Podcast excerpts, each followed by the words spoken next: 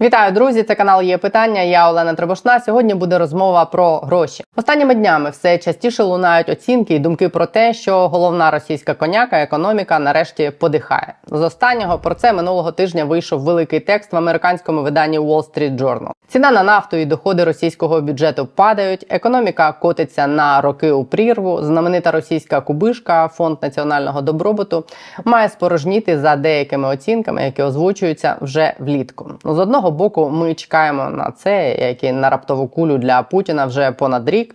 З іншого, на відміну від кулі Путіна, математично російська економіка таки має колись сконати. Дати оцінку цим оцінкам я попросила одного з найвідоміших на заході українських економістів. Це Юрій Городніченко, випускник Києво-Могилянської академії та університету Мічигана в США. Вже півтора десятки років він викладає Каліфорнійському університеті Берклі. В 2020 році його кандидатуру розглядали на посаду голови Нацбанку України, але так не сталося. В січні цього року Горніченко став радником нещодавно призначеного нового очільника НБУ Андрія Пишного на громадських засадах. Останній рік він працював також над тим, щоб сформулювати, яким має бути план маршала для України, яка потрібна країні економіка і економічна політика після війни, і що необхідно для післявоєнної відбудови. Тому і про економічний кінець, який колись таки настане в Росії, і про українське після перемоги, яке теж точно настане сьогодні. Будемо з ним говорити. Юрій Городніченко, професор Каліфорнійського університету Берклі, на є питання. Я хочу з вами поговорити про російську економіку і про українську економіку. Зараз е, перші місяці року показали, що російська економіка заходить в якийсь такий період, що знову заговорили про те, що їй скоро кінець е, минулого тижня. Wall Street Journal вийшло прямо з такою статтею, що е, все російська економіка починає занепадати. Але якщо читати там далі трохи заголовку, то вони роблять такий висновок, що лише в короткій перспективі е, російська економіка е, навпаки, що в короткій перспективі російська економіка все одно дасть змогу Кремлю воювати. А там в перспективі далеких е, років вона почне занепадати.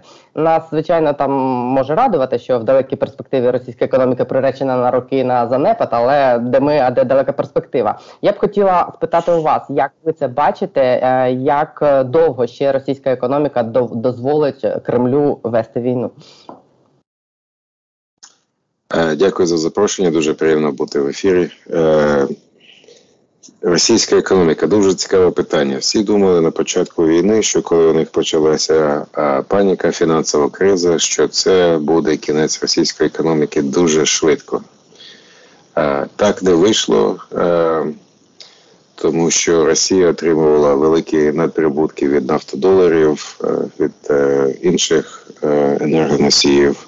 І зараз склалася така ситуація, що незважаючи на санкції, в Росії все одно є. Е, доступ до цього ресурсу. Тобто вони отримують набагато менше, ніж раніше, але все одно гроші до них е, надходять.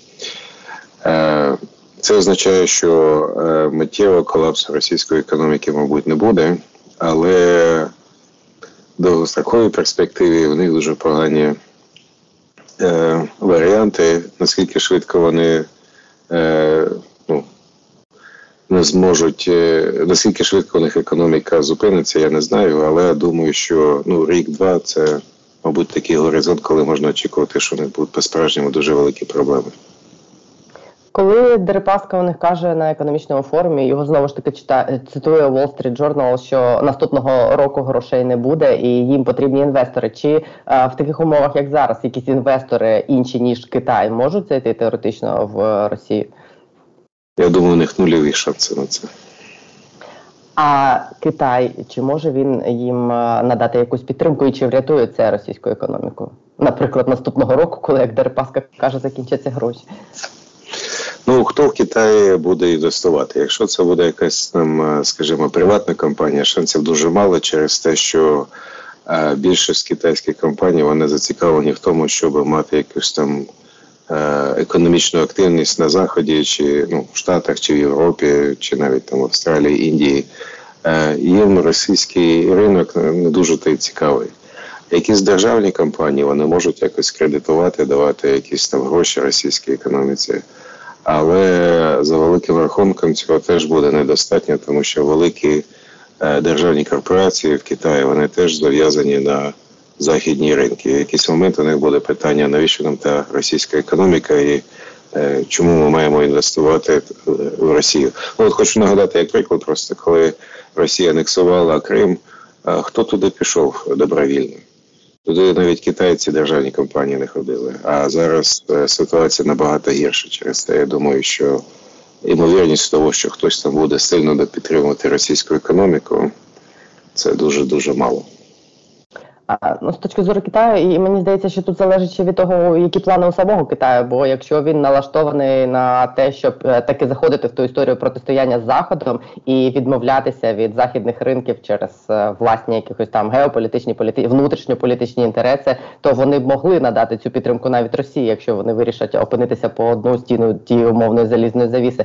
Питання в тому, ви як економіст як оцінюєте, чи здатен Китай е, чисто з точки зору їх надходжень з західних ринків? Відмовитись взагалі від від цього експорту від заходу і піти в таку внутрішню історію. Вони ж теж спостерігали якраз за реакцією світу на.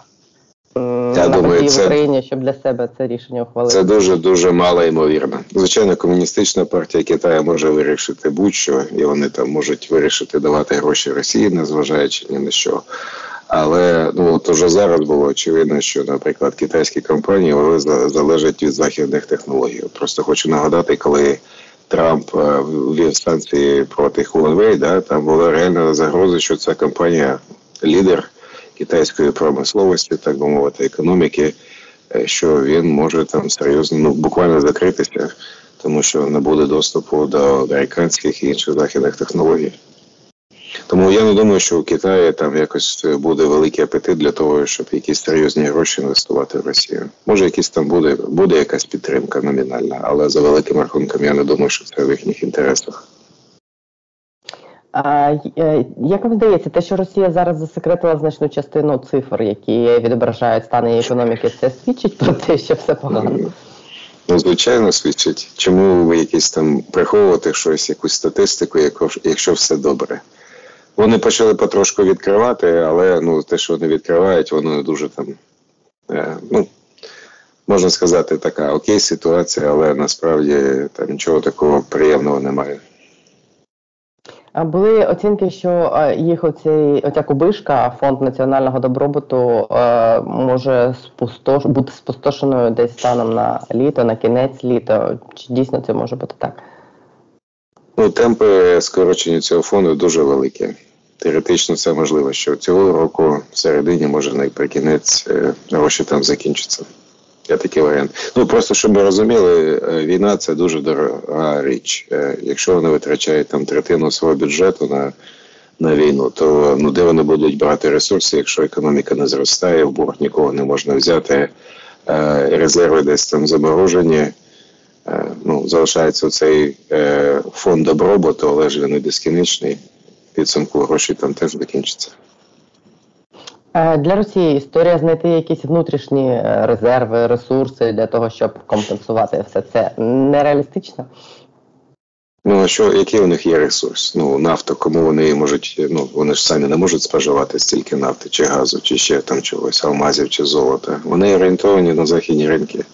А з приводу того, що, наприклад, там здати якісь внутрішні резерви, щоб, наприклад, е, перезапустити автопром. Ну, теоретично це можливо, але вони будуть випускати якісь старі москвичі, на якихось там нових машин вони точно не можуть зробити. Тому я не думаю, що у них є якісь там особливі ресурси. А а як вам здається, а коли оце все на собі можуть відчути там пересічні росіяни? Бо було була така ілюзія, що коли стане в Росії жити гірше, це може спонукати росіян вимагати закінчення війни. Але поки що цього не спостерігається, хоча інфляція має місце. Е, ну, я б сказав так, що це не зовсім ілюзія, що врешті-решт, е, як кажуть, е, холодильник переможе телевізор в якийсь момент. Але ну, цей процес буде більш тривалий.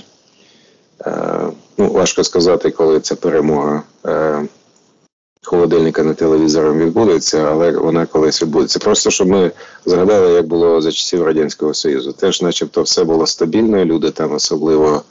Е, не бунтували, але в якийсь момент е, ну, стала така, ну скажімо, пікова ситуація, коли ну, всі стали дуже незадоволені. Після цього Радянський Союз дуже швидко розвалився. Е, щось схоже може відбутися і в Росії, коли, начебто, все нормально, все нормально, але в якийсь момент стає все ненормально, і після цього починаються ці процеси розвалу економіки, ну якоїсь там політичної системи. А, інша категорія людей в Росії, які мали б відчути на собі точно а, на вплив всіх всіх цих санкцій, е, обмежень, це ті самі олігархи. Вони не відчуваються ще настільки гостро, щоб вони е, могли вимагати припинення війни. Ну, мені здається, що олігархи це не якісь там окремі гравці в Росії. Вони олігархи заможні люди через те, що вони пов'язані з Кремлем. Якщо в тебе є вихід там на Путіна чи ще якогось на якусь людину з кола Путіна, да у тебе є доступ до ресурсів, до кредитів, до активів, і через це ти стаєш заможною людиною. Якщо ти втрачаєш довіру Путіна чи ще когось його оточення, це означає, що закінчується. Е, твоє багатство, твій вплив, твої ресурси. От і через це я б не думав, що там Дерипаска чи ще хтось має якийсь окремий вплив на Путіна, на економіку, на політичну систему, принаймні на цій стадії. Може, колись воно поміняється, але зараз це не окремі, не окремі гравці, це частина е, російської економіки. Да? Вони гвинтики цієї машини. Вони не можуть бунтувати проти Путіна, щоб просто зрозуміло. Які інструменти тиску на Росію ще залишились е, в арсеналі заходу? Я маю на увазі санкційного тиску. І що вони ще можуть використати, і що з цього ви вважаєте було б ефективним? Ну, е, найголовніший ресурс для Росії це енергоносії. Все, що там можна зробити, е, це продовжувати тиск. Ну, наприклад, вели стелю на на ціну для нафти. Да? Зараз вона скільки там 60 доларів на барель. Чому б її поступово не знижувати на 55, потім 50, потім 45. Ну і економічно треба це довести до тієї точки, коли е, ціна на нафту буде там ну, трошки вище, ніж собі вартість виробництва цієї е, нафти. І в цей момент Росія, начебто, і буде виробляти нафту, да, буде там е, поставляти якісь е, ну, барелі на світовий ринок, але е, профіт, ну. Е, прибутки були дуже малі, і цього буде явно недостатньо для того, щоб е, фінансувати війну. Тому, як, якби це була моя воля, я б поступово знижував би оцю е, стелю на російську нафту, ну і потім поступово на інші ресурси для того, щоб е, зменшити ці експортні доходи для російського уряду. Але цим цим станції не закінчуються. От, наприклад, у нас є такий цікавий Райфайзенбанк, австрійські, да? що вони роблять в Росії, мені досі не зрозуміло. Да? Вони начебто якісь там гроші заробляють, щось, е, е, якісь там прибутки отримують, але е, ну, вони відповідають за велику частку платежів між Росією і рештою світу. Це, очевидно, треба припинити. Е, Потім у нас є it індустрія якимось чином Росія досі користується і Microsoft, і Google, і так далі. Да? Навіщо це? Це в принципі теж можна було б обмежити, обмежити і зробити економіку Росії більш е, вразливою для там, якихось е, шоків. Ну і в принципі це обмежить їх е, продуктивність і можливість щось там виробляти в Росії. Ну коротше, я хочу сказати, що немає меж е, поліпшенню, то тут можна ще працювати і працювати, якщо є політична воля. А, а є політична воля? Е, чи є політична воля? Ну в Україні є, а от на Заході там е, є різні ситуації. Ну, от, наприклад, е, от Росія продовжує постачати алмази в Бельгію. Да? Ну, чому так відбувається? Да? От, Цікаве питання. Я от ну, досі не можу зрозуміти, чому ці алмази ще досі не під санкціями. Але, очевидно, є якась там впливова група в Бельгії чи ще десь, яка ну, от хоче себе зробити такий виняток, що от алмази там не мають бути під санкціями. Але це треба міняти.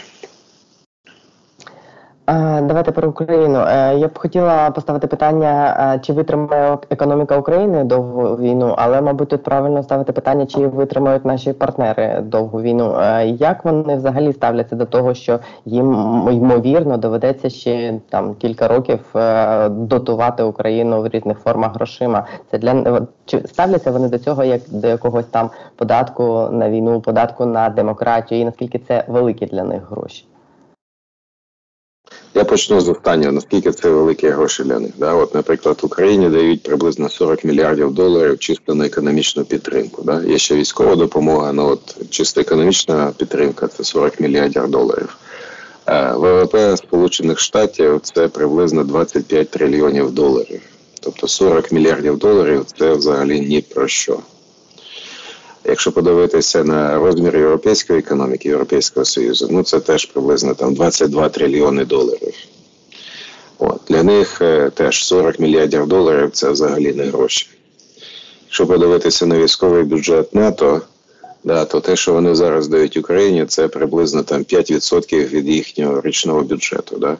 Але Україна по суті перемолює оцей е, ну, російську армію, да, і по суті вирішує їх е, задачі е, за 5% їхнього бюджету. Да? Ну, Тобто, з будь-якої точки зору, е, ну принаймні економічної, це невеликі гроші, і Україна дає дуже великі вигоди е, і і Європі, і Штатам, і Японії, і, і Австралії, всім, хто зацікавлений. Е, у підтриманні чинного світового порядку, щоб був мир всюди, да? Е, і через це це не такі великі гроші. Як люди це розглядають? Е, ну, звичайно, є елемент е, такої, ну якби доброчинності. Люди хочуть нам допомагати через те, що от в Україні великі проблеми. Це от буде такий людяний вчинок нам допомагати. Але, ну скажімо так, економісти вони такі дуже хладнокровні тварини. От і тут не не про людяність, а про по суті інвестицію в безпеку всієї Європи, всього світу. Да? І знову ж таки 40 мільярдів доларів, чи там якась більша сума, це не такі великі гроші для того, щоб утримувати світовий порядок і уникнути майбутніх воєн там десь в Тайвані чи ще десь, е, чи ну знову ж таки, можливо, в Європі. Звичайно, будуть завжди там якісь політики, які будуть розказувати, що там краще будувати якісь садочки, чи там давайте будемо боротися за мир, хай припинять е, стріляти, чи ще щось таке. Але ну, принаймні в Штатах я бачу, що це е, е, мала група людей, що вони ну, принаймні поки що не мають впливу, і ну, може там за якимись винятками у них е, ну, немає ніяких шансів там особливо впливати на чинну політику. Тому я не думаю, що наші партнери нас е, якось підведуть.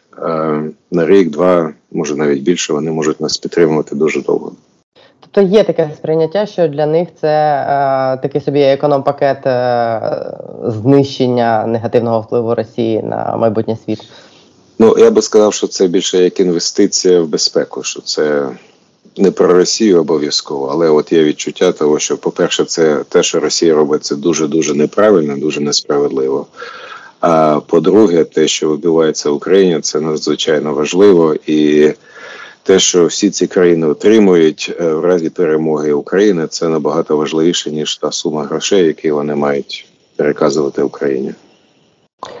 У нас тут е, в останній е, час лунають такі думки, що для Байдена в його передвиборчій кампанії перемога України була б таким ну козирем на виборах. А як до цього ставляться в Сполучених Штатах? Чи там це так сприймають?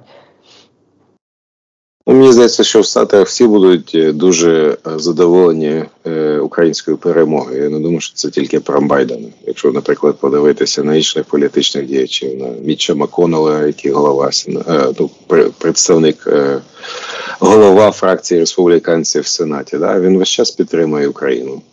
От, Він теж каже, що це дуже е, е, важливо. Інші провідні республіканці вони теж висловлюються, е, що перемога України це перемога для всіх. Це не тільки для Байдена чи ще для когось. Це перемога демократії, свободи, е, прав людини і так далі для всього світу. Тоді, е, з огляду на це, і з огляду на те, що ви сказали, що це не такі вже великі гроші для них. Тут у багатьох є питання, чому вони тоді не дадуть більше, щоб це закінчилось швидше. Ну, на жаль, е, е, на жаль, е, весь час є от побоювання, що от там от ми щось зробимо, да, і це спровокує Україну на е, не Україну, Росію на якусь. Е, там ще більшу агресію, ескалацію і так далі. Да? І це от весь час такий фон, що от давайте там будемо допомагати, але так от потрошку, щоб якось там не спровокувати Росію. От і ну, це звичайна проблема для нас. Е, але оцей менталітет, так би мовити, він е, він він змінюється. Вже ми отримали стільки зброї, що навіть важко було уявити ще рік тому, що ми можемо отримати там і Хаймерси, якісь ракети, і інші пакети, е, ну можна сказати, сучасну зброю. Е, звичайно, ми ще всього не отримуємо, але от знову ж таки це через побоєння, того що у нас буде якась там ескалація і так далі. Про план маршала у мене до вас також запитання. На початку вторгнення, там в перші місяці, я так розумію, в рамках і підтримки України багато хто казав, що навіть офіційно, що після війни Україну чекає там план маршала, сюди будуть інвестиції, золотий дощ е, почне падати на Україну. Але зараз е, заяви такі дещо обережніші. Як вам здається? Я знаю, що ви безпосередньо брали участь в тому, щоб е, робити якісь там проекти того, як це може бути. Як зараз вам здається, які настрої загалом щодо цього в світі? Чи, чи впаде на нас? Золотий дощ після перемоги? Ну, у мене є таке відчуття, що дуже багато країн хочуть допомагати. Е, тут більше е, ну це питання не в принципі готові чи не готові. Вони готові. Питання більше в е, деталях, як це побудувати, скільки грошей, яка має бути структура, це буде проектна, що буде входити у цю відбудову. Е, ну і деякі речі вони можна сказати дуже прості. Там, ну, наприклад, відбудувати якийсь там міст, чи школу, чи чи, чи, чи якісь там, ну я не знаю, будівлі, якусь дорогу. От, але є речі більш складні. От це ж відбудова України. Це не тільки про те, щоб там відновити якісь там мости, порти і так далі. Це про те, щоб ми ну, по-справжньому модернізували країну. Це інституційні перетворення. Нам треба щось робити з нашою судовою гілкою. Е, з корупцією і так далі. Да? І от е, тут е, більше питань, як ув'язати ці процеси таким чином, щоб ну, Україна могла ці, скажімо так, гроші освоювати ефективно, без корупції, щоб врешті-решту платників податків у Франції, Італії. Штатах і так далі, щоб у них не виникало питань, що це у нас якийсь новий клас олігархів з'явиться, і все це буде марнотратством якимось. От в цьому більше питань. Ну те, що ви зараз у нас, до речі, в Україні теж до цього більше питань. Вам як здається, коли ви дивитесь на те, що відбувається зараз в Україні, на ці такі складні спроби провести чергову судову реформу, на бажання зберегти і виторгувати у Єврокомісію у хоч трошечки впливу на конституційний суд. Це все схоже на те, що тут відбуваються реформи, і що після війни тут буде сформоване те середовище, в яке захочуть заходити там і інвестори, і країни, як донори. Ну я скажу так, що ми ж не перші, хто хоче приєднатися до Європейського Союзу. От якщо подивитися на досвід Словакії, Чехії, Польщі і так далі, вони всі проходили через дуже складні реформи. Ну і схема була така: ви спочатку робите якісь реформи, там е, наближаєтесь до Європейського Союзу. Ну а після цього до вас доходять гроші е, приватні, державні. Ну і ці гроші допомагають вам розвиватися економічно. Да. І от коли є от відчуття цього, що от там в кінці тунелі якесь світло, да, то рухатись набагато легше, ніж е, в ситуації, коли там приймуть чи не приймуть, візьмуть чи не візьмуть, це буде зараз, чи через 100 років, чи там колись. Е, ну, Це коли така невизначеність, то набагато важче себе якось там спонукати до якихось перетворень, змін і так далі. Е, Україна історично на жаль, е, робила багато реформ під тиском е, якихось там міжнародних інституцій. От у нас весь час згадують міжнародний валютний фонд, але міжнародний валютний фонд нам можна сказати допоміг створити набу, да, там якусь там антикорупційну е, прокуратуру, вищий антикорупційний суд і так далі. Ну, це ж треба не МВФ, це треба нам. От, Але якщо це ще підкріплено, так би мовити, грошима, ну звичайно, чому це не скористатися? Тобто вам здається, що вступ в ЄС е, стане тією рамкою, яка змусить таки нас провести реформу? Е, я думаю, так. Наскільки, е, в принципі, от зараз, е, коли ви спілкуєтесь з вашими колегами в Америці, як вони зараз приймають Україну? Чи вважають вони і, такою країною, де історія з корупцією, ну там якась надзвичайна, аномальна? Е, просто у нас тут є у людей деяких враження, що так нас сприймають у світі, що ми безнадійно корумпована країна. Як насправді сприймають це в тій самій Америці, від якої залежить допомога нам найбільше? Ну, я скажу, що тут є, так би мовити, дві компоненти. Перша це наша, так би мовити, історія і репутація. Ну, у нас ж були і Павло Лазаренко, да, Янукович. Це ж частина нашої історії. Да? Це ж люди були з України, а не звідкись. От. Ну і звичайно, нам треба жити з цією репутацією якийсь час. Але і така є ну, ніби як е, історія про майбутнє. Да? От Після того, як е, Януковича прибрали. Е, з влади. Да, У нас був цей поступовий процес е, очищення. Да, У нас оці є там антикорупційна е, прокуратура, набу і так далі. Що в принципі якісь процеси запущені. У нас якась там є. Прозорість і так далі. От Прозоро, чим це не історія якогось там успішного перетворення. От і якщо дивитися на таку більш ну, історію про майбутнє, то у людей в принципі відчуття того, що Україна може себе якось реформувати. Ну я просто хотів от нагадати, що був якийсь там російський класик, такий Салтиков Щедрий. Він казав, що якщо я засну і мене розбудять через 100 років і спитають, що відбувається на Росії, я скажу, що ну е, крадуть і і п'ють.